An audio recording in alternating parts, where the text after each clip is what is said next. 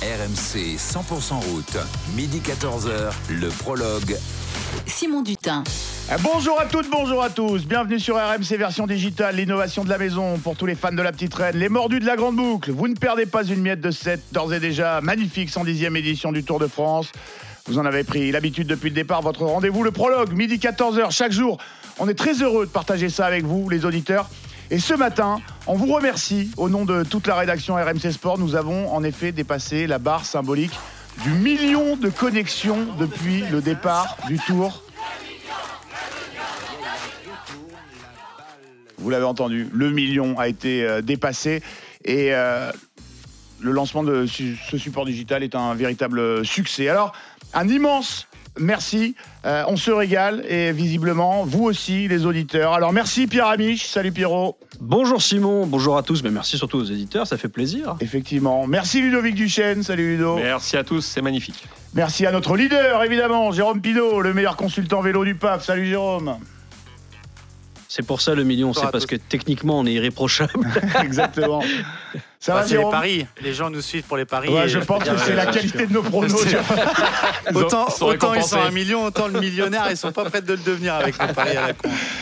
Bon, Ouais, ça va bien, ça va bien, merci les gars. Ravi de vous retrouver, euh, messieurs. J'en profite pour dire merci François Pinet, merci Flora Moussi, merci Johan Bredov, merci Romain Asselin, merci Robin Vatrin, merci Roxane Lakouska, Najib Boulawin, Kylian Vérov, Arthur Robert, nos producteurs magiciens sans qui il n'y aurait pas d'émission chaque jour.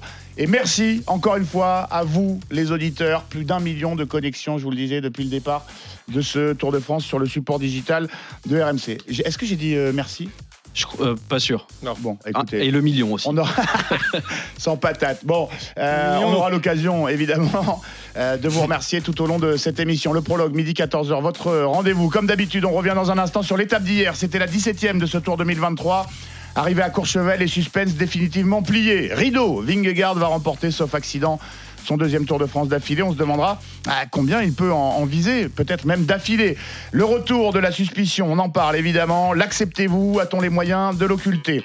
Pierre Amiche a vécu l'étape d'hier dans la voiture FDJ de Marc Madio. Il nous raconte sa journée. Toutes vos rubriques habituelles, j'ai aimé, j'ai pas aimé, le baromètre des Français, Pinot en connaît un rayon. Ce matin, Jérôme nous dira pourquoi ce tour sera passionnant jusqu'au bout. Amiche dans la roue d'un coureur, et puis nos invités. Steven Denef, directeur sportif dans l'équipe Intermarché Wanty Gobert. Et puis un certain, je ne sais pas si vous connaissez, David Douillet, un ami de la maison RMC. Il réside à Bourg-en-Bresse, ville d'arrivée de cette 18e étape. Voilà le programme. On est ensemble en direct jusqu'à 14h dans le prologue RMC. Et comme d'habitude, on démarre avec un retour sur l'étape d'hier, remporté par Félix Gall. Si vous n'étiez pas à l'écoute de l'antenne, voici ce que vous avez raté. La 17e étape du Tour de France, l'heure de vérité approche. Nous sommes à moins de 11 km désormais du sommet de ce col de la Lose. On va rentrer dans les pentes maintenant les plus euh, difficiles. Et un garçon fait un gros effort à l'avance. C'est Ben O'Connor pour son coéquipier euh, Félix Gall. À 2 minutes 25, on retrouve le groupe maillot jaune avec Vingegaard, avec Tadej Pogacar et peut-être, peut-être la grande bagarre à venir dans le col de la Lose. Attention, Pogacar est en dernière position du groupe maillot jaune. Oh Tadej. Pogacar en difficulté. Tadej Pogacar en difficulté dans ce col de la Lose. Alors qu'on n'est pas du tout dans les pentes les plus difficiles du col de la Lose. Tadej Pogacar est en train de lâcher dans la tête. Il n'y a plus Tadej Pogacar, il n'y a plus, il est en train de perdre définitivement ce Tour de France. C'est que ce qui accélère évidemment, et puisqu'on se retourne du côté du euh, bras droit de Vingegaard et on voit qu'il n'est plus là, Tadej Pogacar. C'est parti pour C'est parti tout seul. Oh. Tout seul Vingegaard désormais dans le col de la Lose. Il n'y a plus personne avec lui. Pogacar est beaucoup beaucoup Deux plus minutes. loin. Beaucoup plus Deux loin. minutes derrière Vingegaard déjà pour Tadej Pogacar, ça va faire très très cher à la fin. Vingegaard est arrêté C'est encore la panique sur la route du Tour Vingegaard est bloqué par les voitures Mais que se passe-t-il? On est encore dans un tournant C'est incroyable ce qui se passe pour la deuxième fois sur la route de Tours Les motos, on, en parlera tout à l'heure. On est à 7 km 300 de l'arrivée. Le Tour de France est en train de se jouer. Pogacar est en train de craquer. Vingegaard va peut-être aller chercher une victoire. Ça y est, il aura été le plus fort. Félix Gall, l'Autrichien, l'emporte à Courchevel. Simon Yates va aller chercher la deuxième place. Pogacar est à l'agonie. Pogacar a connu euh, la plus grande défaillance de sa vie aujourd'hui sur euh, les pentes du col de la Lose. Il serre les dents, il a le maillot ouvert, il est dans ses plus mauvais jours, Tadej Pogacar. Ça fait déjà 5 minutes qu'il est passé Vingegaard. Et lui, il va prendre un coup sur la tête terrible. Ça va être aujourd'hui sans doute une des plus grosses claques de sa carrière. Pogacar qui passe la ligne à l'instant. l'instant 5 minutes 35 après Vingegaard. Aujourd'hui, on peut le dire, Jonas Vingegaard a gagné le Tour de France. RMC 100% route, le prologue. Et vous retrouverez évidemment toute l'équipe de l'intégral tour autour de Christophe Cessieux pour le commentaire de cette 18e étape, 14h, 18h, euh, évidemment. Avant de débriefer l'étape d'hier, l'info de la matinée, messieurs, c'est l'abandon de Wout van Aert, ou Van Aert, comme on dit euh, parfois chez nous dans le prologue. Le coureur belge de l'équipe Jumbo, coéquipier de Vingard, a, comme annoncé avant le départ du tour, euh, rejoint sa femme sur le point euh, d'accoucher. De leur deuxième enfant, c'était prévu. euh, Ils l'avaient annoncé un peu, Ouais. un peu avant le, le Tour de France. Et puis, je pense que de toute façon, euh, la nécessité de voir Wout van Aert euh, encore sur le Tour est plus du tout la même depuis que les écarts sont ce qu'ils sont. Donc, il va partir le, le fier du devoir accompli quasiment en garantissant un deuxième succès pour Jonas Vingegaard. Et puis, euh, Wout van Aert, il n'en avait pas fait un mystère. hein. Si sa femme l'appelait, il partait. Ben, il a annoncé ce matin sur les réseaux sociaux via une petite vidéo euh, aux alentours de 9h que c'était fini, qu'il bâchait. Donc, euh, pas de trois dernières étapes pour lui. Le belge qui. Bonne euh, nouvelle pour Christophe Laporte. Exactement. Ouais, Le tour est gagné, il s'en va. Oui, alors justement, euh, Jérôme, là, je t'interroge parce qu'on sait que ça, c'était vissé avec les patrons de la Jumbo, puisqu'ils l'avaient annoncé avant le départ du tour. Euh, S'il y avait eu euh, 10 secondes d'écart ce matin entre euh, Vingard et, et Pogacar au général, ils auraient été un petit peu embêtés, les, les patrons de l'équipe hollandaise, non, quand même? Bah, apparemment, c'était acté depuis le départ. Donc, moi, j'ai toujours trouvé ça très étonnant, hein, sachant Ouais. que c'est un des lieutenants les plus importants vers la victoire. Est-ce que s'il y avait eu 10 secondes, il serait parti? Apparemment, ça, les choses s'accélèrent à la maison, mais il part pas d'urgence parce qu'elle a accouché et qu'il faut qu'il y soit. Mm. Donc, euh, peut-être qu'ils auraient attendu un peu plus longtemps, mais quoi qu'il en soit, c'était prévu, c'est ce qu'on avait dit. Moi, j'ai toujours trouvé ça étrange d'avoir un lieutenant si important qui dit au départ, de toute façon, si ma femme accouche, je me tire. Bon, là, Mhm. ça arrange tout le monde, si tu veux, ça arrange tout le monde et il s'en va. Est-ce que est-ce que c'est la vraie raison? Est-ce qu'il veut récupérer en vue des mondiaux? Est-ce que maintenant que c'est fait, bah écoute, même si elle va pas coucher demain, j'y suis et, et je vais pas partir en panique je, je sais pas quoi, comment analyser ça, mais c'est vrai que c'est étrange de dire euh, qu'un lieutenant qui est le plus important peut-être avec euh, Seb Kuss, de dire je m'en vais parce que ma femme accouche avant même que le départ du tour soit commencé. Il y a une espèce de chape de plomb là-dessus.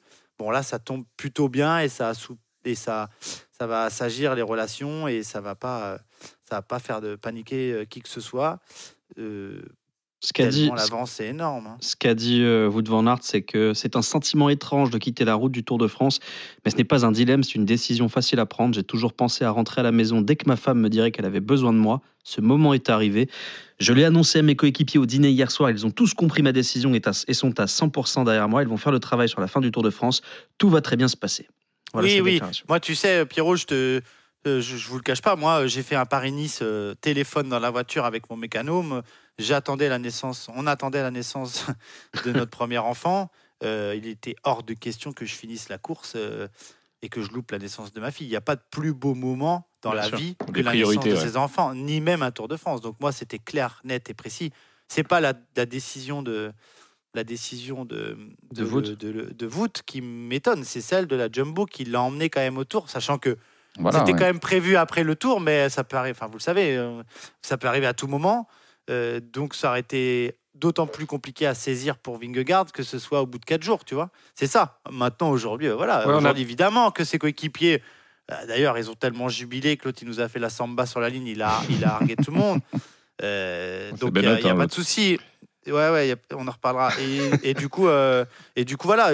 Aujourd'hui, c'est moins grave. Mais la décision de la, du team, la, la décision de Wout, elle est tout à fait normale. Ouais, tout à fait normale. après, la naissance euh, de ses enfants avant tout. Il aurait peut-être pu partir dans trois jours. Bon, voilà, là c'est gagné, il s'en va. On a vu la collade hier avec, euh, avec Vingegaard. Elle était franche euh, et belle. Mais peut-être qu'on a sous-estimé aussi cet aspect chez lui. Il a couru, on l'a dit, euh, souvent à l'envers. Bon, voilà, il, a, il, attend, un- il attend un enfant, c'est particulier. Euh, peut-être qu'on a sous-estimé cet aspect euh, psychologique aussi chez lui. Bon, d'accord, mais en Ça- même temps, euh, bon, si c'est euh, si c'est en plus pour euh, courir à l'envers euh, parce que euh, sa femme va bientôt euh, accoucher, à ce moment-là, là, je rejoins Jérôme. Effectivement, la Jumbo, il- au bout d'un moment, euh, si tu acceptes ça, tu tires le frein à main, tu prends un mec qui, que tu es sûr d'avoir, Eh, peut-être mais- moins performant, mais que tu es sûr d'avoir pendant trois semaines. Mais Wout van Aert, c'est une des plus grandes stars du Oui, peloton. bien sûr, les gens devant le bus de la Jumbo, ils s'en foutent de Vingegaard, sans, enfin, sans vouloir être trop méchant. hein. Ils en ont que pour Wout van Aert. En plus, Wout van Aert, c'est un des gars les plus sexy et, et différenciable, parce que c'est le seul qui a un casque Red Bull. Mm. On peut le reconnaître de loin. On le voit euh, parfois à 300 mètres. Pour les spectateurs, c'est important d'avoir des icônes. Il fait partie de ces, ces- coureurs. euh, C'est une des quatre grandes ou cinq grandes stars du peloton aujourd'hui. C'est difficile de se passer de ces stars sur le Tour Ah de. France. Et juste petite anecdote, moi ça me fait penser à euh, Vincent Clerc qui avait euh, eu un enfant et qui était parti à la mi-temps en courant en, en habit de, de rugbyman quoi parce qu'il était en plein match pour rejoindre sa, sa femme qui était en train d'accoucher. On lui avait annoncé et il se trouve qu'en plus euh, bah, sa femme n'est autre que la fille de son entraîneur donc ça passait un peu plus facilement. Bon, en tout cas, euh, Ah bah, bravo. on, a, on, a, on, a, on a quand même appris qu'il était temps de- il était temps d'y aller parce que le, le travail à la maternité a commencé pour l'épouse de Wout van Aert. Donc, le boulot du coureur belge est donc terminé sur ce Tour de France. Focus dans un instant sur Félix Gall, le vainqueur de cette 17e étape. Mais avant ça, comme d'habitude, les j'ai aimé, j'ai pas aimé de nos experts. On démarre avec toi, Pierre Amiche. J'ai aimé. Euh, j'ai aimé le courage de trois coureurs et pas forcément ceux euh, qui ont eu les honneurs des caméras. J'ai aimé celui de Ben O'Connor, qui est quand même le principal artisan de la victoire de Félix Gall et qui a réussi à se muer en équipier. Et c'est pas facile parce qu'au départ, il était numéro Eh oui, 1. ils ont inversé les Et, rôles. ouais. et il a accepté de se sacrifier parce que bah, ce qu'il a fait dans la montée, euh, dans la montée finale, euh, ou presque, c'est énorme. Euh, courageux aussi au milieu de la course, Stephen Kung, qui s'est battu. Qui s'est battu après le Cormet de Roseland pour revenir dans la vallée et prendre des relais à ses leaders David Godu, Thibaut Pinot, Valentin Madouas. Et il s'est arraché toute la journée et je pourrais vous en parler dans quelques minutes. Et puis euh, le courage de Simon Geschke, parce qu'on n'en parle pas souvent, mais il a été devant la voiture balai toute la journée. À partir de la première difficulté du jour, il était malade. Je l'ai vu passer, je pensais qu'il allait bâcher. Euh, Dans le Cormet de Roseland, il avait presque 15 ou 20 minutes de retard sur le groupe Eto et il s'est accroché toute la, toute la journée. Il finit évidemment dernier de l'étape, il finit à plus de 44 minutes. Mais quel courage sur une étape comme ça, pff, chapeau. Et le j'ai pas aimé, euh, bah on va faire un tir groupé Soudal, DSM, Lotto Destiny, tous dans le même panier. Euh, ces équipes incapables de se réinventer, qui finalement, depuis qu'ils ont perdu leur leader, ne pèsent absolument plus sur la course. Ils seraient plus sur le Tour de France, on verrait pas beaucoup la ça, ouais, différence. qui termine la course dans l'anonyme. Voilà, Ouais. et j'ai l'impression qu'il y a beaucoup d'équipes. C'est très difficile d'exister sur le Tour de France. Je... C'est pas Jérôme qui va me contredire. Il y a des tas d'équipes qui viennent avec des tas d'espoirs et qui finalement repartiront sans rien. Mais je pense que cette année, il y a des équipes qui repartiront sans même avec le côté euh, on a essayé. Voilà, je pense qu'il y a beaucoup d'équipes qui seront déçues et beaucoup d'équipes qui s'en voudront parce que le Tour finalement il dure que trois semaines et à force de promettre que demain on verra, demain on verra, ben on est déjà à Paris et j'ai l'impression que ces équipes-là auront fait un Tour de France euh, inutile. Jérôme, avant que tu prennes la main, petite réaction à ce que vient de dire euh, Pierrot? Bah, il a- ils ont perdu les, les éléments les plus importants dans leurs équipes. Une stratégie tournée autour d'un homme, voire deux. Et au final, quand ces hommes ne sont plus là, ils ne savent pas se réinventer parce qu'ils sont programmés. C'est preuve que le vélo est aussi un sport collectif. Et que euh, quand euh, Bardet n'est plus là, quand euh, Caleb Ewan n'est plus là, quand euh, Jacobsen n'est plus là, bah, les autres garçons ne savent pas quoi faire. Je dis pas que c'est bien, hein, mais, mais c'est presque triste. Mm. Mais c'est un état de fait. Le vélo est un sport de plus en plus collectif. Une stratégie est montée autour d'un homme, voire deux hommes. Et quand ils ne sont pas ou à la hauteur, puisqu'il y avait Julien Lafilippe chez Quickstep, ou euh, qu'ils chutent, eh bien, on est perdu et on traîne sa misère et on attend Paris. Tu gardes la main, Jérôme. J'ai aimé, j'ai pas aimé hier. Bah, moi, j'ai aimé l'humanité de Tadej Pogacar parce que euh, j'ai trouvé que ce garçon-là, euh, bah, finalement, ce qui lui arrive, c'est assez logique. Un manque de préparation, euh, tronqué par une chute, des blessures. Il a beaucoup, beaucoup, beaucoup travaillé, mais il est arrivé en retard. Il avait du jus, mais pas de fond. Et ce qui, ce qu'on avait pressenti à- au contre-la-montre est arrivé Ouais. hier, c'est-à-dire vidé, complètement rincé. Il a dit Je suis mort, je suis défoncé mais il fait pas la gueule. Il vient sur le plateau télé. C'est une énorme star qui répondra, qui répond à toutes les interviews. Euh, je le trouve de plus en plus beau et encore plus beau quand il a la défaite en lui parce que je Mm. sais qu'il va revenir et qu'il va leur remettre le double de ce qu'il a pris. Mais, mais ça m'a, j'ai beaucoup aimé le personnage hier, beaucoup aimé le personnage. Ce sont des vraies valeurs humaines qu'il nous a montrées, euh, contrairement à d'autres. Et je dis bien, mais euh, lui c'est voilà, je, je- j'ai un petit penchant pour ce garçon. Et honnêtement, euh, ce que j'ai vu hier me rassure avec ce que je pense de lui depuis des années. Il ne vient pas de nulle part. Il est un surdoué du vélo, mais ça peut arriver aussi aux surdoués d'avoir des moments difficiles. Et l'épreuve cycliste Tour de France est la plus dure des épreuves cyclistes au monde. Peut-être l'une des épreuves sportives les plus difficiles au monde.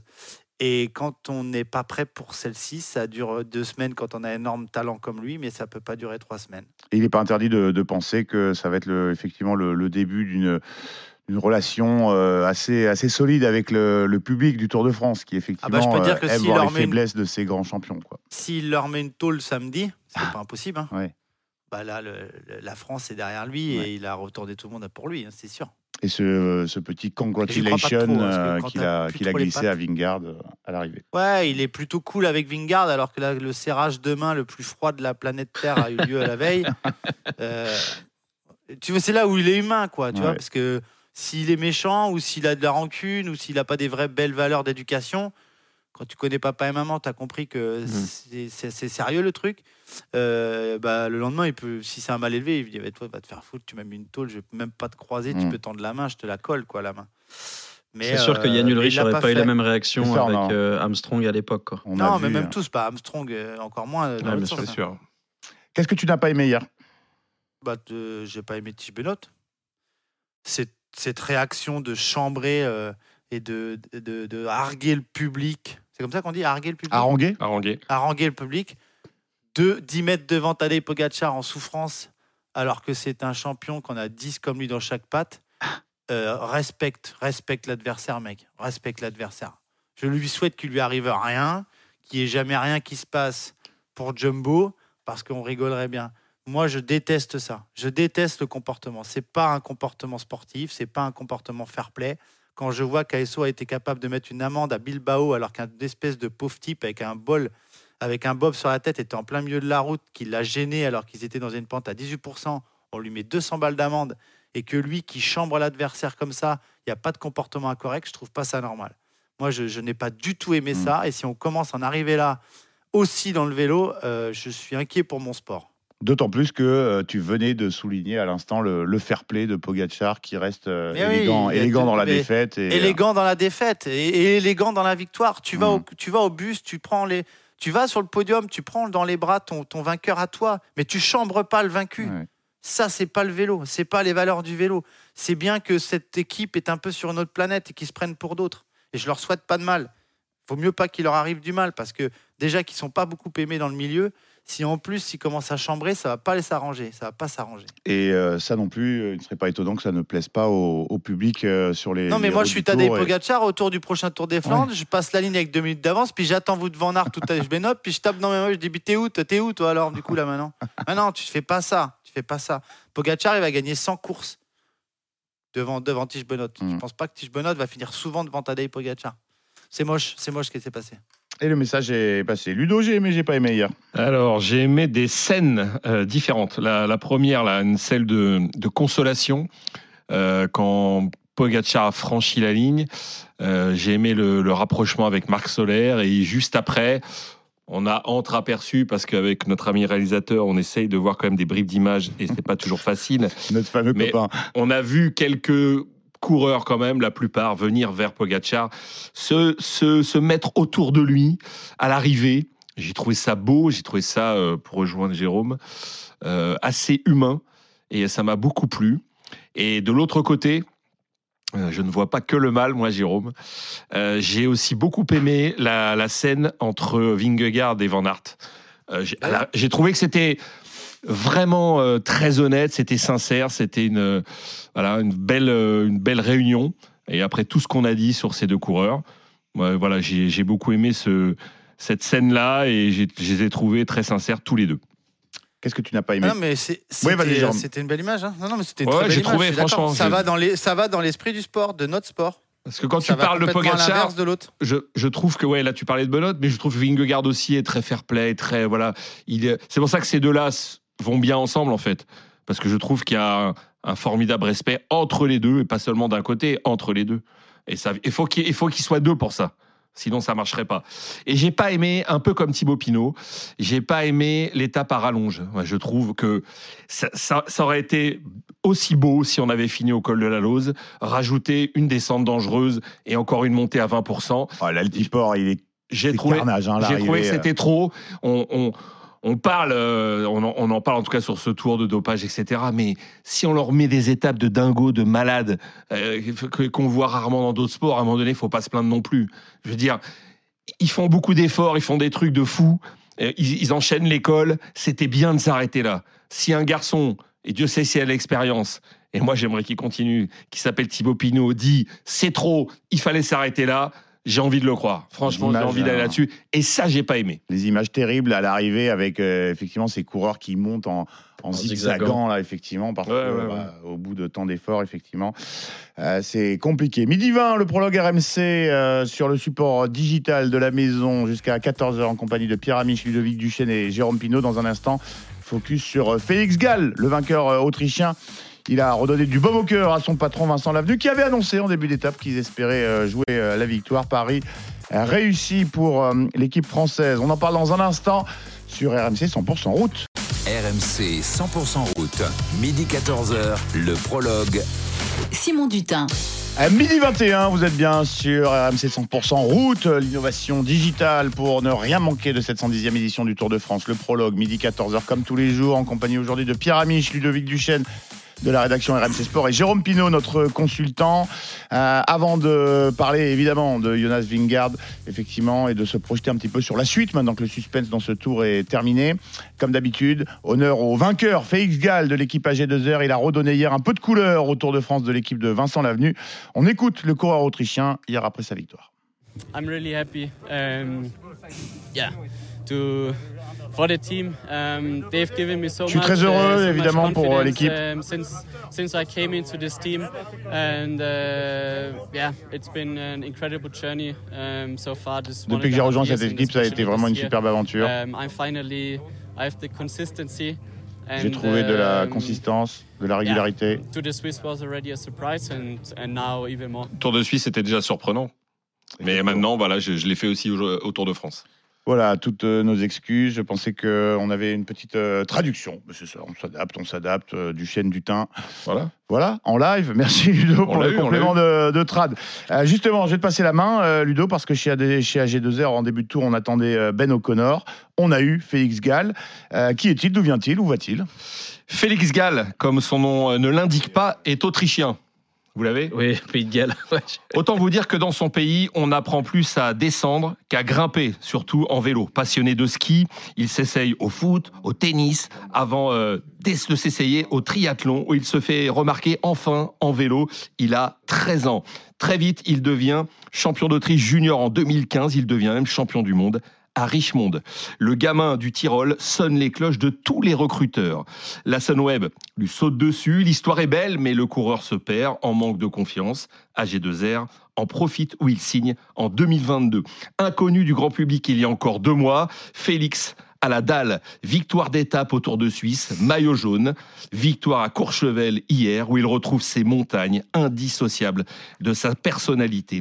À 25 ans, l'Autrichien fait son trou, une évidence pour ce fan de golf, sport qu'il pratique aussi. Objectif désormais, le maillot à poids, lui qui est devenu leader pendant le Tour de France.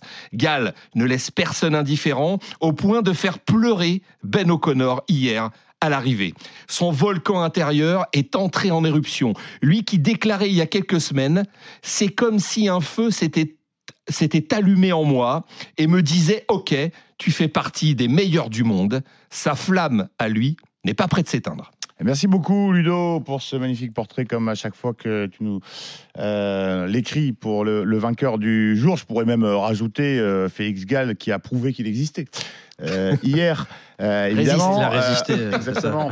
Et il a résisté à tous ceux qui revenaient sur lui. Ah bah oui, bah évidemment, hein, on se vautre dedans. On va Oh pas là se- là là là. pas se Ah, ça y est. Ah, ça y est, il l'a Ça y est, l'a, Jérôme Référence. Non, non, voilà. non, je l'ai, évidemment que je l'ai, mais c'est. Et heureusement qu'on a passé le million là, parce que Ouais, là. c'est clair. oh là là, On peut pas revenir en arrière. Nos auditeurs adorent euh, la variété française et surtout de. Vous avez entendu cette euh, petite, euh, non pas une chanson de France Gall, mais une petite anecdote concernant Félix Gall lors de la première étape? Du Alto del Pic, Vas-y, à côté, de, à côté de Aurélien Paré-Peintre. Euh, Félix Gall remonte à sa hauteur, ils étaient en plein effort dans la bosse, il y avait quelques attaques, et Félix Gall remonte à la hauteur de, Valent- de Paré-Peintre et lui dit euh, Oh, il- elle est où la fameuse bosse si difficile normalement? Et l'autre, il l'a regardé, il a dit bah, on est dedans là. Et Félix Gall dit c'est là que j'ai compris que j'avais des super jambes. Génial. Incroyable. Génial. Et justement. euh, Bon, du coup, par épingle, Serrassi, il a pété. Ouais. Oh, le, Ah bah coup, ouais, le coup de bambou, quoi. ça doit être horrible. Mais justement, ouais, euh, 25 ans, Félix Gall, je le disais, on attendait euh, Ben O'Connor. Alors, on a découvert, je sais plus si c'est dans l'étape que Jay Hindley euh, gagne. On l'avait vu beaucoup à l'avant Ouais, ouais, on dans l'a premières étapes de Ouais, montagne. Absolument. Il fait 3. Il fait Et euh, bon, c'est euh, excellente nouvelle pour euh, Vincent Lavenu. Lui, peut-être qu'il l'a pas découvert euh, la qualité de son coureur, mais euh, C'était une prise de risque, hein, parce que quand il le recrute, euh, Félix Gall, il, il a un CV chez les jeunes, mais il a absolument rien fait, ni chez la DSM, ni chez la, chez la Sunweb. En fait, c'est un coureur un, peu perdu. Il n'a pas perdu ses qualités, parce que, juste pour rappel, quand il est champion du monde euh, junior, il, bat des, références aujourd'hui du peloton, comme Marc Hirschi, comme euh, Sobrero, comme Storer, comme euh, Dino Madère, le regretté Dino Madère, comme Adrien Costa, qui faisait partie des, des meilleurs de sa génération, Kevin Geniette. Enfin, il n'a pas battu des inconnus, il n'a pas battu des, des pimpins, entre Mm. guillemets. Et, et là, euh, cette, euh, explosion, je pense que le déclic, il s'est fait un petit peu avant le Tour de Suisse, parce que, évidemment, sa victoire sur le Tour de Suisse, ça conforte le fait qu'il est capable de résister au meilleur. Derrière la poursuite, c'était Remco. C'est pas c'est pas un inconnu non Ouais. plus. Quand derrière soi, on a le meilleur rouleur du monde qui, qui fait l'effort, il faut être très costaud. Mais je pense que le déclic, ça a été sur le Tour des, des Alpes euh, maritimes et du Var, parce qu'il fait 6 du classement et il termine devant Godu, devant Bardet, devant Thorsten Trahen, qui est un très bon coureur, devant Rudy Mollard, devant Pinot, Carty. Et là, d'un coup, sur- sur la carte, parti. Voilà, sur la carte du cyclisme mondial, ça y est, il est quelqu'un. C'est, Et bon, après, il y euh, a la victoire sur le Tour de Suisse. c'est la révélation pour vous de ce Tour de France dans le, dans le top à ce 10 dans le, niveau-là, oui, ouais. il est vraiment, il est huitième au général. hein, donc, Mm. euh, Ouais, il Ah oui, oui, c'est clair, oui, oui. Côté français, il y a le petit Burgodo, mais euh, côté général, il y a... c'est lui. C'est lui le nom inconnu qu'on n'attendait pas à ce niveau-là. Puis peut-être qu'il sera sur le podium parce qu'il est tout près au niveau de- du maillot à poids. Donc il a, je crois, 6 points de retard sur Chicone. Donc euh, à suivre à la dernière étape, notamment, va être super intéressante pour ça. hein. Jérôme, c'est Ah, plus, c'est plus fort que Ben O'Connor? Tu, tu le vois leader euh, éventuellement l'an prochain? Oh, bah, sur la lignée de ça, oui. Maintenant, il y a l'euphorie du moment, la forme du moment. Euh, Est-ce qu'il va être capable de préparer un classement général, de faire quelques sacrifices? C'est compliqué. Hein, de... de toute façon, l'année de la confirmation est, est toujours euh, très compliquée. S'affirmer, c'est facile. On est dans l'ombre, on n'attend rien de vous. Donc, tout ce que vous faites, c'est super. Après, on vous met un peu plus de pression. Donc, euh, est-ce qu'il en est capable? Euh, Certainement, parce que je pense que depuis qu'il a été propulsé leader euh, de rechange de cette équipe, il l'assume. Euh, c'est plus fort, je, je pense que oui. C'est meilleur grimpeur en tout cas. Mm. Le tour est quand même taillé vraiment pour les purs grimpeurs cette année, donc euh, il s'exprime super bien. Mais oui, oui, il, est, il, est, il a l'étoffe, en tout cas le talent pour, euh, pour euh, être aussi un, un leader de cette équipe euh, AG2R Citroën. Et pas seulement grimpeur, euh, parce que bon, même si tout le monde euh, s'est fait exploser par Vingard, il fait 13 du chrono. euh, Ouais, enfin, c'est un chrono particulier. hein. Oui, effectivement. Effectivement, tu fais bien de le, de le souligner. Félix Gall, en tout cas, euh, l'Autrichien de- d'AG2R, qui euh, effectivement s'est révélé au grand public et qui sera à surveiller. Euh, sur le podium, effectivement, Ludo le rappelait peut-être pour le, maillot à poids euh, dimanche à Paris et puis dans les années, euh, dans les années futures. Alors, ça va faire deux dans quelques jours pour Jonas Vingegaard, le back-to-back, comme disent les anglo-saxons. Le coureur de la Jumbo va remporter un deuxième Tour de France consécutif. Cette question pour vous, messieurs, et pour vous, les auditeurs, hein, on vous invite à composer le 32-16 touche 9 pour venir participer à nos débats. Est-ce le début, selon vous, du règne Jonas Vingard sur le Tour de France? Un tour de table, oui ou non, avant euh, d'écouter euh, vos arguments à chacun. Ludo Non, j'expliquerai pourquoi. Non pour Ludo, Pierre Non. Non pour euh, Pierre. Euh, Jérôme Non. Non plus. Alors avant d'en débattre avec vous, on va accueillir Arnaud Souk depuis la route du Tour. Salut Arnaud Salut les copains. Salut. Bonjour Arnaud. Arnaud, à toi l'honneur. Tu as entendu euh, la question que je viens de poser euh, aux Oui. copains. Euh, Penses-tu que nous assistons au début du règne de Jonas Vingegaard? Tu ne... Oui ou non? Et pourquoi? Alors, euh, c'est difficile à, à dire. J'a- J'aurais quand même plutôt tendance à, à- à pencher euh, vers le non, mais alors c'est pas un non euh, pour faire une prévision, si vous voulez. C'est un non parce que on aurait pu constater, la- on aurait pu se poser pardon la, la même question il y a quelques années avec Tadej Pogacar, et à cette à cette question-là, on aurait forcément répondu oui quand Tadej Pogacar a Mhm. commencé à gagner des, des grands tours, a commencé à, notamment à gagner le Tour de France en, en 2000, euh, en 2020. On avait dit ah bah c'est sûr, on est parti pour un, un long règne, voilà. Il va, battre tous les records, etc., etc. Force est de constater qu'il est tombé sur, un os euh, en, la présence de, Jonas Vingegaard. Et j'ai envie de dire, euh, Jonas Vingegaard, il peut lui arriver exactement la même chose. On a vu euh, les prémices, de Carlos Rodriguez cette année qui a été excellent, qui va terminer quatrième de, ce tour très certainement et, qui vraiment nous a montré qu'il était tout à fait capable hein, de, jouer les, premiers rôles. Il y en a plein d'autres des coureurs comme ça, des, des très jeunes. Il y en a notamment un qui s'appelle Juan Ayuso, qui est un coureur espagnol comme Carlos Rodriguez, qui lui aussi est plein de promesses. Donc je suis pas si sûr que cela qu'on a- qu'on assiste voilà, à un début de, de grand règne. Peut-être qu'il en gagnera d'autres, mais je pense qu'il peut aussi être renversé, Jonas Vingegaard. Et Arnaud, par Et puis en rapport à- plus, il reste surtout Tadej Pogacar. Euh, Oui, ne l'enterrons pas, s'il vous plaît, Et- parce que Tadej Pogacar, il Ouais, a quand juste. même, ouais. euh, Puis voilà, il y aura il- Remco Evenepoel l'année prochaine. Et Remco Evenpool, évidemment. Et par rapport à ce que tu disais, je veux juste ajouter aussi Egan Bernal. Quand il a gagné le tour, on disait bon, bah, ça y est, il est parti, le gars, euh, il va en gagner plusieurs. Donc c'est l'incertitude euh, la plus totale. Et voilà, et avec Even- Evenepoel l'an prochain, non, je pense que heureusement, on a, on a plein de coureurs qui peuvent encore gagner. Moi, je pense que c'est pas le début du, du règne de, de Vingegaard. Je pense que c'est le début d'une histoire formidable entre lui et Tadej Pogacar. Parce que euh, oui, cette année, il lui a mis deux baffes monstrueuses en deux étapes. Mais j'ai toujours la conviction personnelle que Tadej Pogacar a le tour dans les jambes. Euh, évidemment, il changera sa préparation s'il ne vise que le Tour de France. Faut pas oublier qu'il a brillé sur les classiques de début de saison, qu'il a été blessé, que les circonstances font qu'aujourd'hui, il n'y a pas eu match pendant 21 étapes. Ça aurait pu être le cas et ça n'a duré que 17. Le- le- L'autre chose, c'est que, et vous l'avez déjà évoqué, Ludovic Arnaud, il faut laisser la part euh, aussi de, à l'inconnu. Euh, Yann Ulrich, quand il triomphe, la première, le premier succès de Yann Ulrich en, en 97, il a 23 ans, on projette son visage, son sponsor Adidas de l'époque, projette son visage sur l'arc de triomphe et met bravo Yann, plus que 4, sous-entendu plus que 4 titres pour rejoindre les légendes de ce sport-là. Il n'en a plus gagné Il faut être très humble quand on raconte l'histoire du Tour de France et quand on parle de règne, de dynastie, il faut laisser le temps aussi parce que rien, ne dit que Vingegaard est pré- enfin, pourra être préservé de toute forme d'accident, de méforme. Euh, les sacrifices que ça nécessite pour être brillant comme il l'a été sur un grand tour sont colossales et il faut savoir s'il a la caisse et la capacité de l'encaisser. On sait qu'il a été pr- au proche de la dépression, c'est peut-être un peu fort, mais un, non, non, après, après son succès sur le Tour de France l'année dernière, ça a été très dur d'encaisser tout ça. Mhm. Euh, je pense qu'un deuxième succès, ça va pas, ça va pas forcément aller en s'arrangeant. Et puis, euh, vous l'avez évoqué aussi, des tas de coureurs rêvent de décrocher cette timbale-là. Euh, Il y a tout le monde qui va vouloir le Oui, faire tomber fois-ci, il va désormais. avoir hein. la cible dans le dos parce que l'an dernier, on se disait, ok, euh, Pogacar, euh, c'est C'était l'accident, c'était l'erreur, c'était machin. Avec deux succès, on, est, on, on rentre dans la classe, dans la, dans la caste des, des grands coureurs. Désormais, ils vont tous vouloir le battre. Jérôme, Ouais, non, moi je pense qu'il a aussi euh, l'adversité. Quand on a vu euh, euh, les, les 17 premières étapes, comme disait Pierre, euh, j'ai du mal à imaginer que Tadej Pogacar lâche l'affaire comme ça. Et, je, si Tadej avait été au niveau des, sur les 21 étapes, je, le pense plus fort que Vingegaard dans certains moments de course. Et si ça se resserre, l'écart se resserre entre les deux et que, Vinge, et que Pogacar est plus régulier parce qu'il a mieux préparé son coup, eh bien, je pense qu'il gagnera aussi un Tour de France dans les années à venir. Donc, je pense plutôt à un mano à mano entre un, une année l'un, une, autre année l'autre, plutôt qu'une domination. Une domination, il est. Alors, évidemment, là, il y a 7 minutes 30, mais n'oublions pas qu'il y a deux jours, il y avait 10 secondes. Et euh, quand ça finit chaque année avec beaucoup d'écart, on se dit peut-être. Mais il, a déjà battu, Pog- Pogacar a déjà battu Vingegaard. Et puis il y en a d'autres à arriver. Euh, peut-être que ça va le déstabiliser d'avoir aussi à surveiller d'autres coureurs. On en a parlé des coureurs comme Evenepoel, Ayuso et d'autres qui vont arriver, Hoyt Brooks.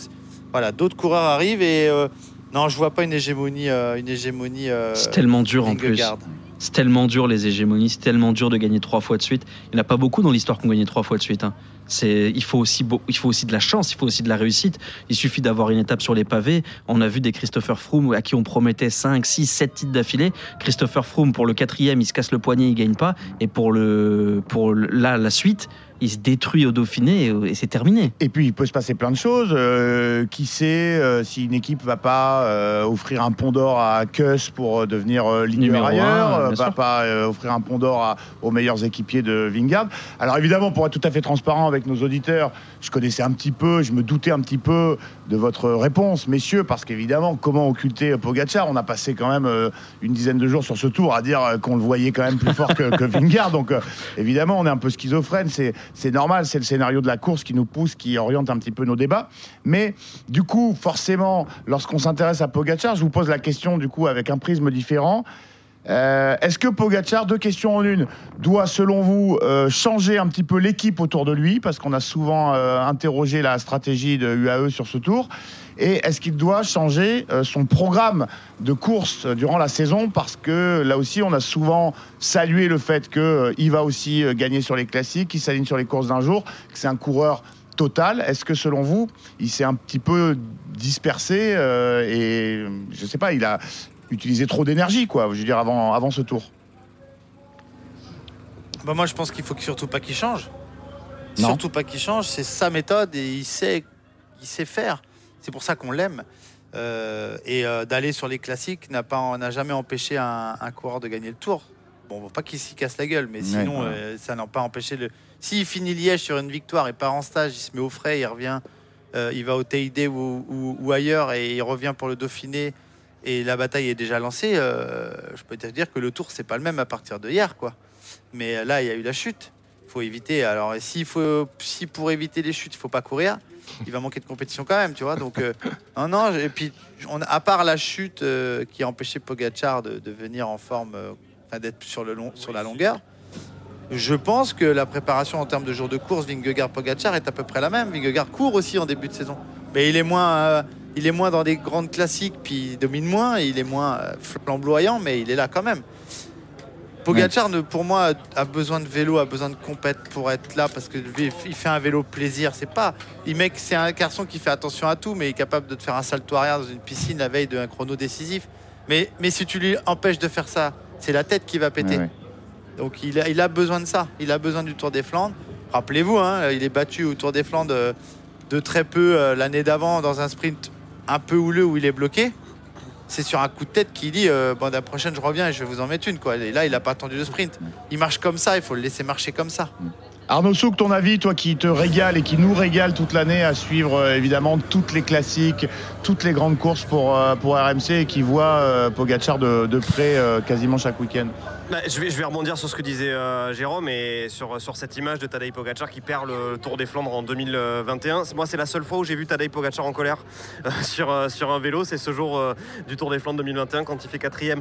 Moi, je trouve qu'il fait honneur au vélo, Tadej Pogacar. Et voilà, il n'aime pas juste le Tour de France comme beaucoup de suiveurs ou comme beaucoup de, coureurs aimeraient qu'il aime juste le Tour de France. Il aime le vélo. Il a vraiment une notion incroyable de l'histoire de, de son sport et on peut vraiment en parler avec lui. C'est pas euh, euh, de, l'affichage. Il, est là, voilà, il, adore toutes ces courses-là. Et je vous garantis que euh, dans quelques années, peut-être même plus vite qu'on ne le pense, euh, il fera tout pour essayer de, gagner Paris-Roubaix, qui est une classique qui, a priori, lui correspond quand même beaucoup moins bien que, toutes les autres qu'il a gagnées pour l'instant. Mais franchement, moi, je- pour répondre à ta question, est-ce que Tadej Pogacar doit changer quelque chose? J'ai envie de dire non, mais non, qui change rien, qui continue à nous régaler à longueur Ouais, d'année. Mais quel clair. bonheur de le voir sur les classiques. Franchement, moi, je me, je me suis régalé. Et puis pour revenir aussi à ce que tu disais, est-ce qu'il doit changer quelque chose dans son équipe? Attention quand même, euh, UAE cette année, euh, ils font un Tour de France euh, de très très grosse facture. hein. Ils, font, ils vont faire 2 et 3 sur le podium à l'arrivée. Donc euh, bon. On a aussi le droit parfois, et ça le rend plus humain, et c'est d'ailleurs une question qui revient un petit peu euh, ce matin sur, toutes les bouches. Est-ce que finalement, euh, le fait que Tadej Pogacar ait connu ses défaillances, est-ce que ça le rend pas encore plus sympathique? Ben, la, réponse, la est oui, très clairement, Tadej Pogacar, ça le rend encore plus sympathique finalement de perdre ce Tour de France. Donc euh, voilà, moi pour moi, il faut vraiment qu'il change rien, Tadej Pogacar. Moi, j'ai peut-être un aspect qu'il peut changer, pas, son calendrier, parce que je pense que tout le monde l'aime pour ça.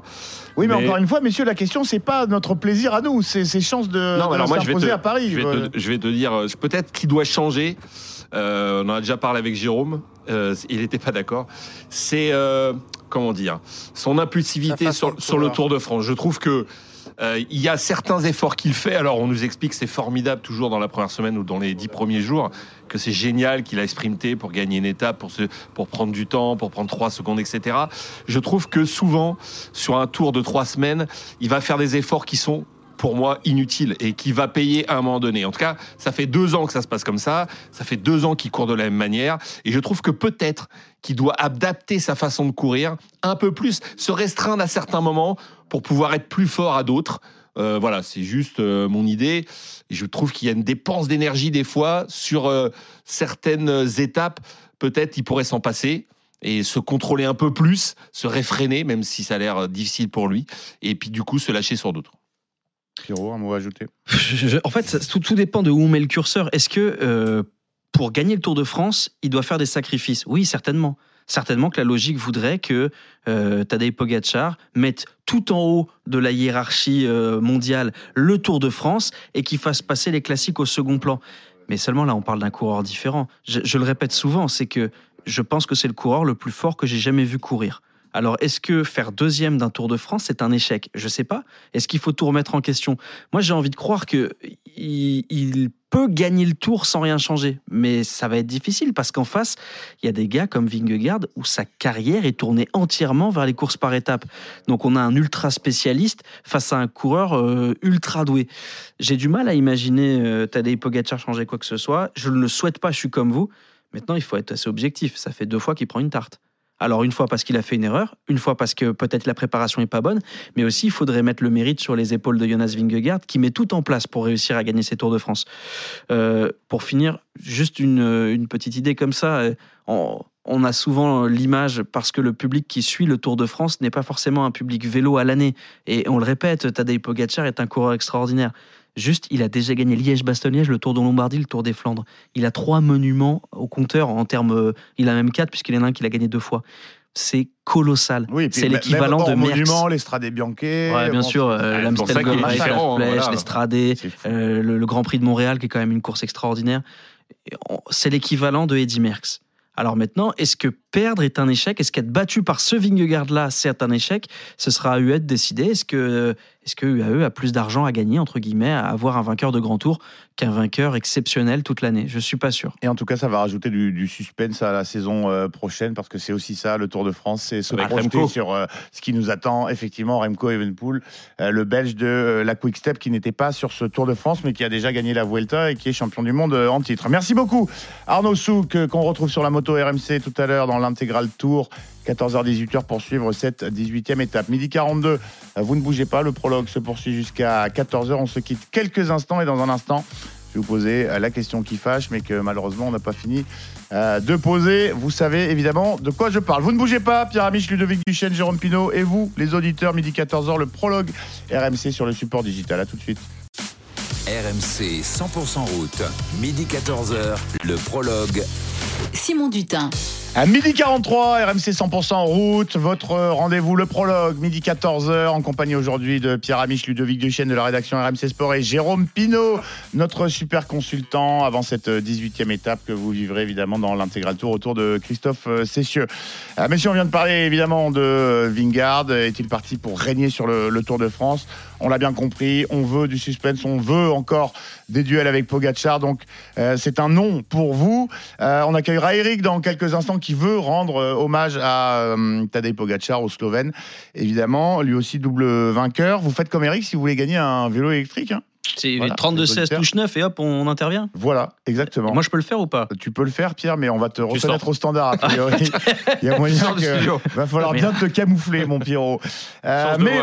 Voilà, bon, pour l'instant, avant d'accueillir euh, Eric, euh, elle est de retour, évidemment, dans la roue de chaque coureur aussi dominant que Jonas Vingard. Dès qu'un champion écrase tous les autres dans de telles proportions, on a droit aux questions, plutôt, vous savez, aux, aux petites phrases. Ça commence toujours par C'est bizarre quand même, ça vous étonne pas, vous euh, Un mécanisme de, réflexe hein, qui s'explique parce qu'on a déjà vécu dans l'histoire du Tour. On a payé pour voir, comme disent certains. Rebelote depuis le contre-la-montre de Combou. Hier, forcément, les collègues ont fait le boulot à l'arrivée. Question au maillot jaune. Comprenez-vous, Jonas, qu'on s'interroge sur vos performances Réponse de l'intéressé, je vous la livre. Entre guillemets, je comprends que c'est difficile de faire confiance au cyclisme avec ce qui est arrivé dans le passé, mais je peux vous le dire, la main sur le cœur, je ne prends rien et je ne prendrai rien que je ne donnerai pas à ma fille de deux ans, a répondu le Danois. Alors, cette question, messieurs, nous aussi, on va faire le, boulot, on va pas s'éterniser parce qu'on n'a pas de, boule de cristal, on n'est pas des, enquêteurs et ce n'est pas notre rôle. Euh, bah, accept- Acceptez-vous voilà, le retour de la suspicion autour des performances de Jonas Vingard Pierrot Oui. Oui, Euh, vas-y, Oui. je te laisse dé- développer rapidement. Alors, il- il- encore une fois, c'est, je, je vais être, euh, je vais dire blanc et noir en même temps, et c'est très pénible. Mais oui, je comprends la suspicion parce que le vélo sème ce qu'il a récolté. Le problème, c'est que la récolte est longue, longue, longue tous les ans. Tous les ans, on a le droit à une nouvelle récolte alors qu'on a arrêté de semer. Donc ça, ça me gêne un petit peu. Combien de temps le vélo va devoir payer pour se racheter une image? Le problème que j'ai, c'est qu'aussi, euh, j'ai grandi dans un vélo sale, dans un vélo où les tricheurs étaient partout. Et donc, forcément, ça a un impact sur ma conception du succès. Et, le problème que j'ai euh, avec euh, Jonas Vingegaard, c'est que même s'il est propre, je n'arrive plus à m'enthousiasmer. Et c'est moi le problème, hein, c'est pas lui. Parce qu'il n'y a aucune preuve contre lui, parce que jusqu'à maintenant, il est démontré euh, par les tests antidopage qu'il a, qu'il a réalisés qu'il n'est pas dopé. Mais j'ai du mal à m'emballer, à m'enthousiasmer quand quelqu'un écrase le tour. Parce que- euh, Armstrong, mais parce que j'ai connu Armstrong, parce que j'ai connu Pantani, parce que j'ai connu des années où les dix premiers, les dix premiers, ont tous été mouillés dans une affaire de dopage à plus ou moins long terme. Et donc, forcément, ça, ça détruit la confiance qu'on peut avoir dans les immenses champions qui sont. Alors voilà, je... est-ce qu'il est dopé? J'en sais rien. Je pense pas, j'espère pas. Mais je comprends le soupçon. Oui, le, ou Floyd Landis qui nous fait 150 km d'échappée Ouais. le lendemain d'une défaillance euh, en 2006. Où, on, euh, effectivement, Contrôle le disais- positif à la testostérone, il explique que c'est parce qu'il avait bu beaucoup de bière. Ouais. En fait, Je le disais, on a payé pour voir. Voilà. oui, euh, le problème, c'est que ça fait des années qu'on n'a plus de grands champions qui sont contrôlés positifs et qu'on continue à payer.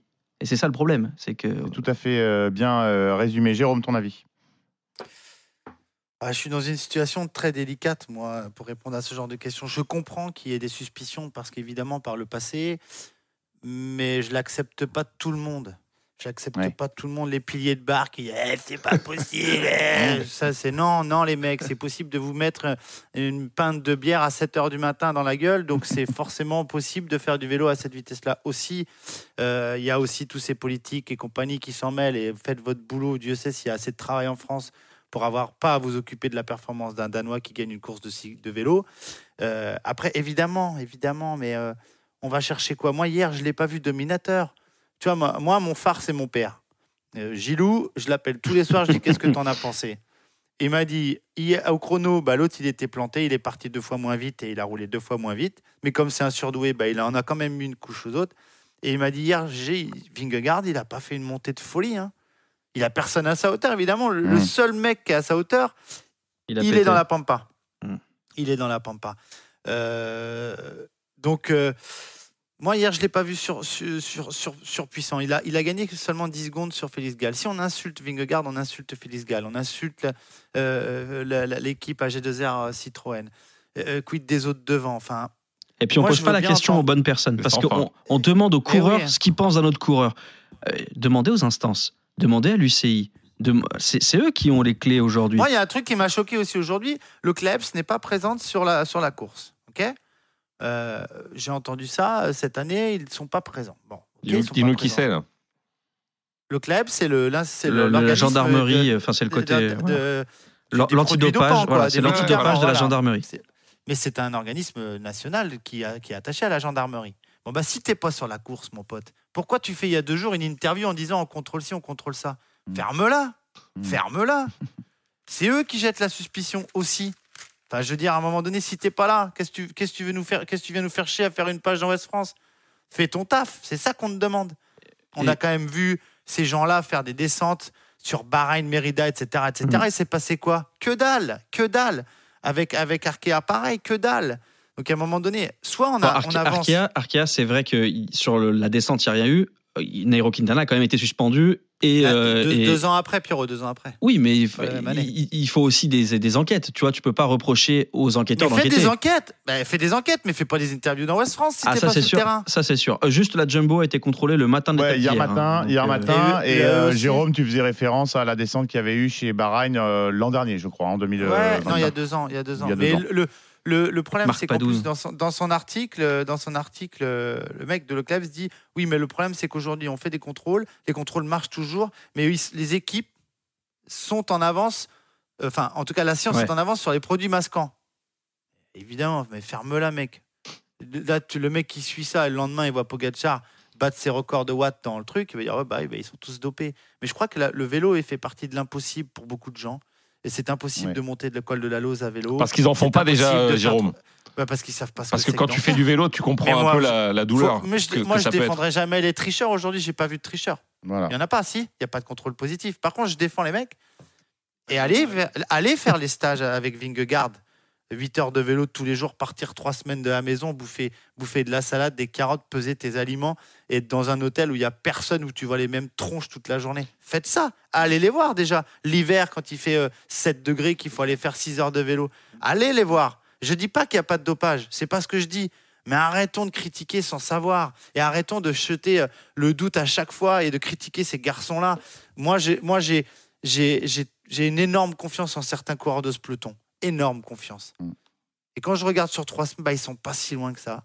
Et sur certaines étapes, ils sont à la hauteur. Et Ouais. pourquoi il n'y aurait pas des doués plus doués que les autres et la, et la dernière chose que je voulais, que je voulais dire, et peut-être que ça plaira pas, mais tant pis. Qu'est-ce que, pourquoi on nous a pas cassé autant les bonbons quand on a vu l'Argentine de, de, de Messi gagner cette Coupe du Monde dans les circonstances qu'on connaît? Il fallait faire autant de scandales. Parce que le, le- le dopage, c'est c'est embêtant, mais, le, mais, mais, mais la- les manigances derrière d'autres sports, il faut y aller aussi à fond. Il faut y aller aussi à fond, alors, dans ce cas-là. Sur tous les Oui, mais sports. là, ils y vont pas, Jérôme. Ah ben là, ils y vont pas. Ah bah C'est- voilà. C'est un spectacle, ça ramène Ah de la bah thune, oui, ça voilà. fait vivre une économie, euh, euh, voire euh, nationale, voire internationale. Ah bah ils y vont pas. Ah, c'est mais facile ça, de Jérôme, taper ça sur fait- les ça fait coureurs. longtemps qu'on Et sait même, que c'est pire que ça, Jérôme. Dans que d'autres sports, euh, la- Ah bah moi, ça me fait chier. Voilà, Ouais, ça ah me ben, fait chier. mais on peut, le- on peut tout à fait le comprendre. Ludo, on t'a pas Non, encore entendu. ouais, euh, en le- vitesse, en vitesse, et c'est même pire que ça parce que dans d'autres sports, et je pense notamment au tennis, quand il y a des joueurs qui sont pris, on les cache, et il y a des, il y a des, comment dire, Je il y a peux des dire blessures tennis, il faut vraiment être un diplomatiques. sacré couillon. Faut être un sacré couillon pour se faire choper au Ouais. contre parce qu'ils sont déjà pas obligés d'y aller. Ouais, ils contrôlent le pas de mec toute façon. va et qui. Et le peu qu'ils contrôlent euh, et qu'ils qu'ils attrapent, euh, c'est tu c'est sais- caché et c'est même pas dévoilé. Donc Les euh, blessures Là, t'as mis, mis une pièce dans le jukebox Pinot, mais euh, là, tu sais que moi, quand j'étais sur le vélo, je m'en tapais qu'on me parlait des autres sports. Tu vois Je- Quand j'étais coureur cycliste, je voyais Armstrong Ouais. me tourner autour des oreilles, à tourner en moulinette à 110 tours minute, et il y avait 150 blaireaux du peloton qui essayaient de faire pareil, et que l'hiver, on nous a tous fait tourner les jambes comme ça, parce que c'était comme ça que les Armstrong se faisait. Et moi, je leur disais, mais vous êtes cons, quoi, vous voyez pas qu'ils se foutent de notre gueule, l'autre? J'étais, Je passais pour un fou, jusqu'après où on a, on a su. Mais à l'époque, moi, je m'en tapais. Aujourd'hui, coureurs du Tour, que Nadal et machin et bidule, ils soient chez le même docteur, ils s'en tapent de ça. Ils s'en tapent. Ce qu'ils veulent, eux, c'est ce qu'ils font. Mais moi, aujourd'hui, je suis de l'autre côté. Et quand j'ai puisque j'ai le temps de lire en ce moment, de regarder ce qui se dit, mais il y a des gens qui déclarent des choses. Mais les mecs, Après- fermez-la. Après, Jérôme, t'admettras quand même qu'il y a une sonorité euh, qui ressemble étrangement à Lance Armstrong quand on entend Vingegaard. Alors, je dis pas qu'il est dopé, pas du tout. Mais l'argument, je n'ai jamais été contrôlé positif, donc je suis irréprochable. tu veux qu'ils disent quoi? Mais j'en sais rien, dire Alors. qu'il est pas dopé. Mais, Bah, Il mais a en- dit, il a dit je mais prends en rien. fait- mais tu veux qu'ils le disent comment à un moment donné je, euh, je sais pas. Tu trouves ça normal Je vais Est-ce- te dire. Est-ce que c'est- est-ce- Est-ce que est-ce est-ce que que c'est est-ce normal que Est-ce que est-ce c'est que- normal est-ce qu'il y a un journaliste qui a demandé à Raphaël Nadal au bout de 8, 8 Roland Garros, j'en sais rien, je Non, m'en je, te- tape je des records, répondre non. qui, a- qui avait un bras euh, surdéventionné, qui était cité dans l'affaire dans l'affaire Fuentes, est-ce que tu es dopé? Est-ce qu'il y en a un qui a osé faire ça? Est-ce que vous trouvez normal, et je parle de ma profession, que depuis deux jours, tous les coureurs à la fin, à l'arrivée, tous les coureurs oui, avant on l'étape, on, leur parle de. Vingegaard. Moi, ça me fatigue. J'ai envie de dire aux journalistes, c'est l'intérêt. Là, il c'est pas là. Le truc, il est pas là. Arrêtez de dès qu'un coureur franchit la de dire alors alors Vingegaard, alors Ving- parce qu'hier c'était encore ça. C'est insupportable. Et après, je veux dire aussi que le vélo, c'est le sport le plus contrôlé au monde. Voilà, on peut dire ce qu'on veut. Hier, au début de l'étape, on est le seul sport la- qui accepte la géolocalisation. Attends, les mecs, ils ont une puce dans le cul toute l'année. Ils peuvent débouler chez nous toute l'année. hier Jérôme, avant, avant le début de l'étape, euh, on a fait des prises de sang. Contrôle sanguin. à tous les coureurs de la Jumbo et tous les coureurs de l'UAE avant une étape la plus dure du tour.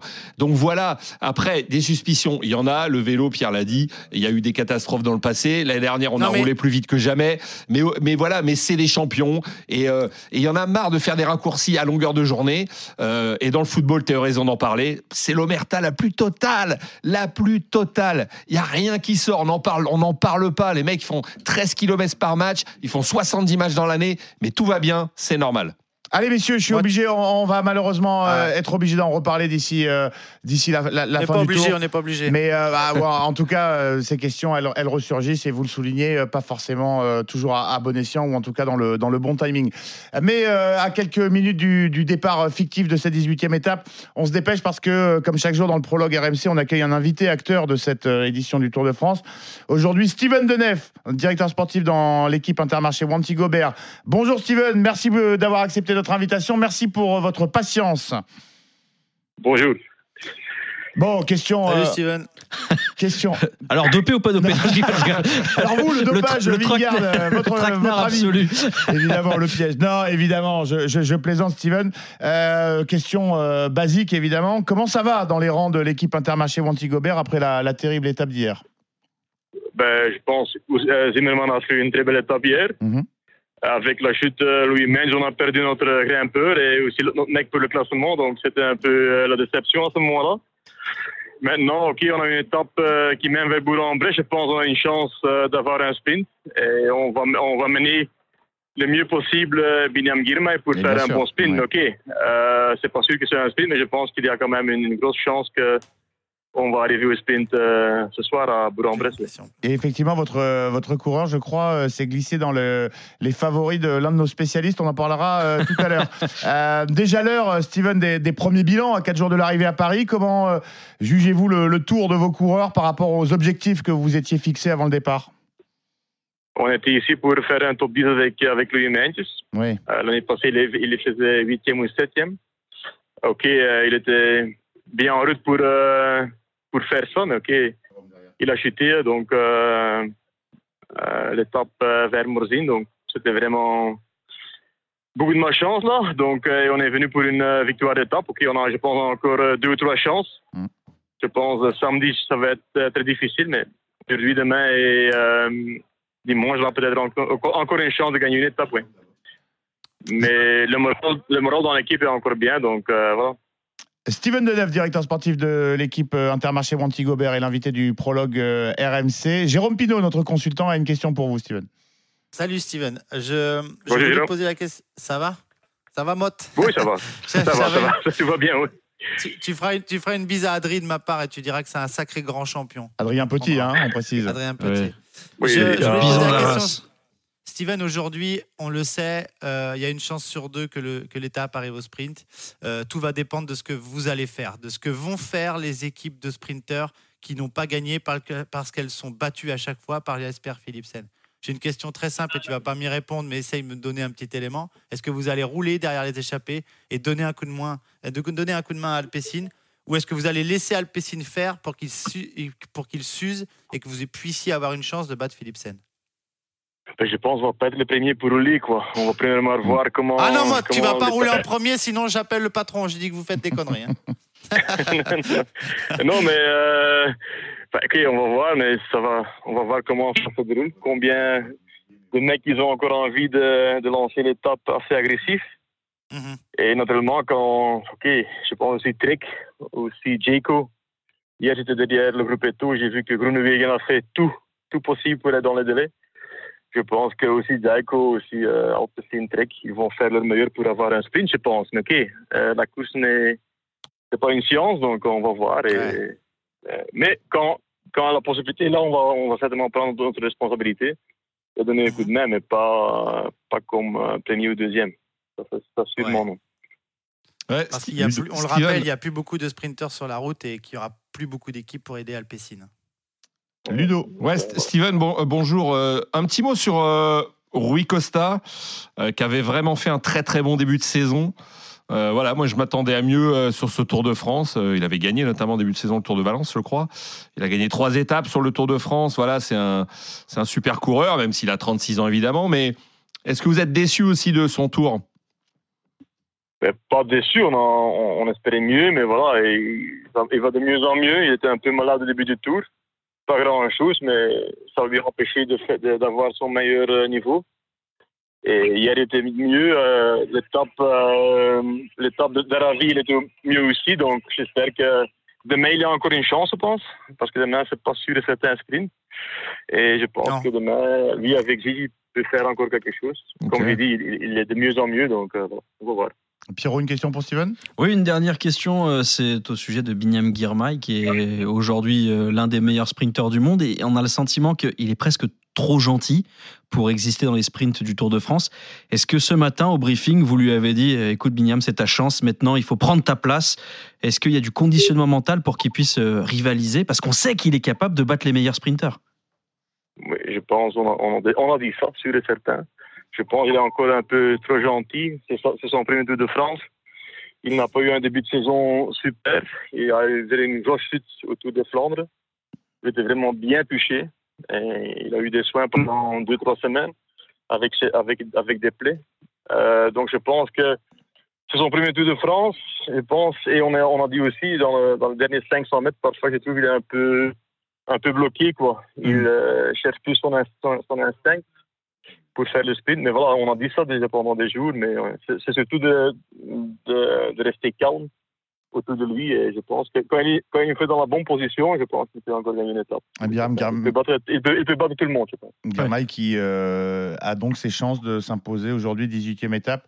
Euh, Moutier, euh, Bourg-en-Bresse. Steven, avant de vous laisser, parce que le, le départ fictif va pas tarder à être donné, on sait que vous avez autre chose à faire. Euh, euh, je suis obligé de vous interroger sur la Oui, dans la rivalité entre euh, Pogacar et, et Vingard. Vous êtes euh, euh, concurrents, mais euh, aussi en raison de, de l'écart de niveau entre ces deux-là et, et le reste du peloton, un, un- un observateur, un spectateur privilégié. Comment vous la, comment vous la jugez? Est-ce que vous avez été impressionné par, bah, par la démonstration de, de Vingard ces, ces deux derniers jours? Est-ce que vous vous attendiez à, à ça, à un tel dénouement? Bah, J'étais un peu surpris, mais on sait que chez Lotto Jimbo, ils sont en train de travailler pendant des années sur les contre-la-montre, euh, sur tous les détails. Et je pense que Pogacar, avec son, avec son chute euh, à Liège-Bastogne-Liège, il n'a pas eu une préparation parfaite. Et dans le cyclisme moderne, quand on n'a pas une préparation parfaite, euh, c'était difficile. Et je pense peut-être que c'est la base qui n'est pas assez, assez forte. Et c'est pour ça que les deux derniers jours, il n'est pas, il n'est pas sur son, sur son meilleur niveau. Quoi. Voilà. Et je pense que c'est là la raison. Mais je pense que pour le moment, Pogacar, il est plus complet que Vingegaard. Mais dans, dans les grands tours, tout le monde va dire que Vingegaard est le meilleur coureur du monde. Et aussi l'équipe Jumbo-Visma. C'est la meilleure équipe du monde Ouais, dans ouais, les grands tours. Voilà, donc quand tu vas au, au, euh, au Giro, là aussi ils sont très, ils ont la patience et l'avant-dernier jour avec la contre-montre euh, en montagne, là, ils ont, ils ont passé euh, Jeren. Donc, euh, je pense que tout est bien, bien fait, bien préparé. euh, tous les détails sont là. Ils ont, ils ont aussi les, très bons coureurs et comme ça, on peut gagner des grands tours. Évidemment. Ça, C'est la raison. Évidemment, c'est un ensemble. Merci beaucoup, Steven. Steven Merci. Deneuve, directeur rien. sportif de Intermarché Avec. Gobert, d'avoir euh, accepté notre invitation. Euh, On vous souhaite beaucoup de succès euh, d'ici la, la fin du tour et euh, on sera ravis de vous accueillir très prochainement sur RMC chaque jour dans le prologue. L'équipe- Ouais. L'équipe Intermarché Vanti, dont fait partie euh, Steven, est, est l'équipe la plus sympathique du peloton, avec le manager général le plus sympa du peloton, Jean-François Bourlard. Euh, c'est une équipe qui grandit petit à petit, mais qui n'a jamais changé, qui n'a jamais pris la grosse tête. Je peux vous dire qu'on se passe de très bons moments avec eux. Euh, et en plus, ils, sont, ils ont un partenaire fabuleux qui s'appelle la bière des amis. Ah, évidemment, ça ne. Ça sent la jalousie un ça peu, cache euh, sous le nez je de peux Pinot, vous- celle-là. Je, je peux vous dire que quand j'étais sur le tour avec l'équipe, euh, les voyages entre managers à l'avant de la course, j'étais souvent dans la bonne roue et on, s'est pas- on a passé de très très bons moments ensemble. Et euh, on a passé un très bon moment avec euh, Steven Deneuve chaque Super jour. analyse, dans, super ouais, analyse. ouais, ouais, passionnant à, à écouter chaque jour. Dans le prologue RMC, un invité. Girmay acteur. trop gentil, donc, hein, nous l'a Oui, confirmé, On l'a, ça. on l'a, C'est on l'a, on l'a Ouais, bien puis c'est son premier tour, un peu tendre, un peu, un peu, un peu euh, impressionné par l'événement, mais ça va venir. Il est talentueux, ça va venir. Et chaque jour, je vous le disais dans le prologue, un invité acteur de la course avant l'étape du jour. Le meilleur du cyclisme sur RMC avec Lidl, sponsor principal de Lidl Trek. Et nos débats sont passionnants, nos invités le sont également, nos spécialistes sont excellents. Euh, du coup, il est 13h04, on va, on va se quitter quelques instants et on se retrouve d'ici quelques secondes dans le prologue RMC. RMC 100% route, le prologue.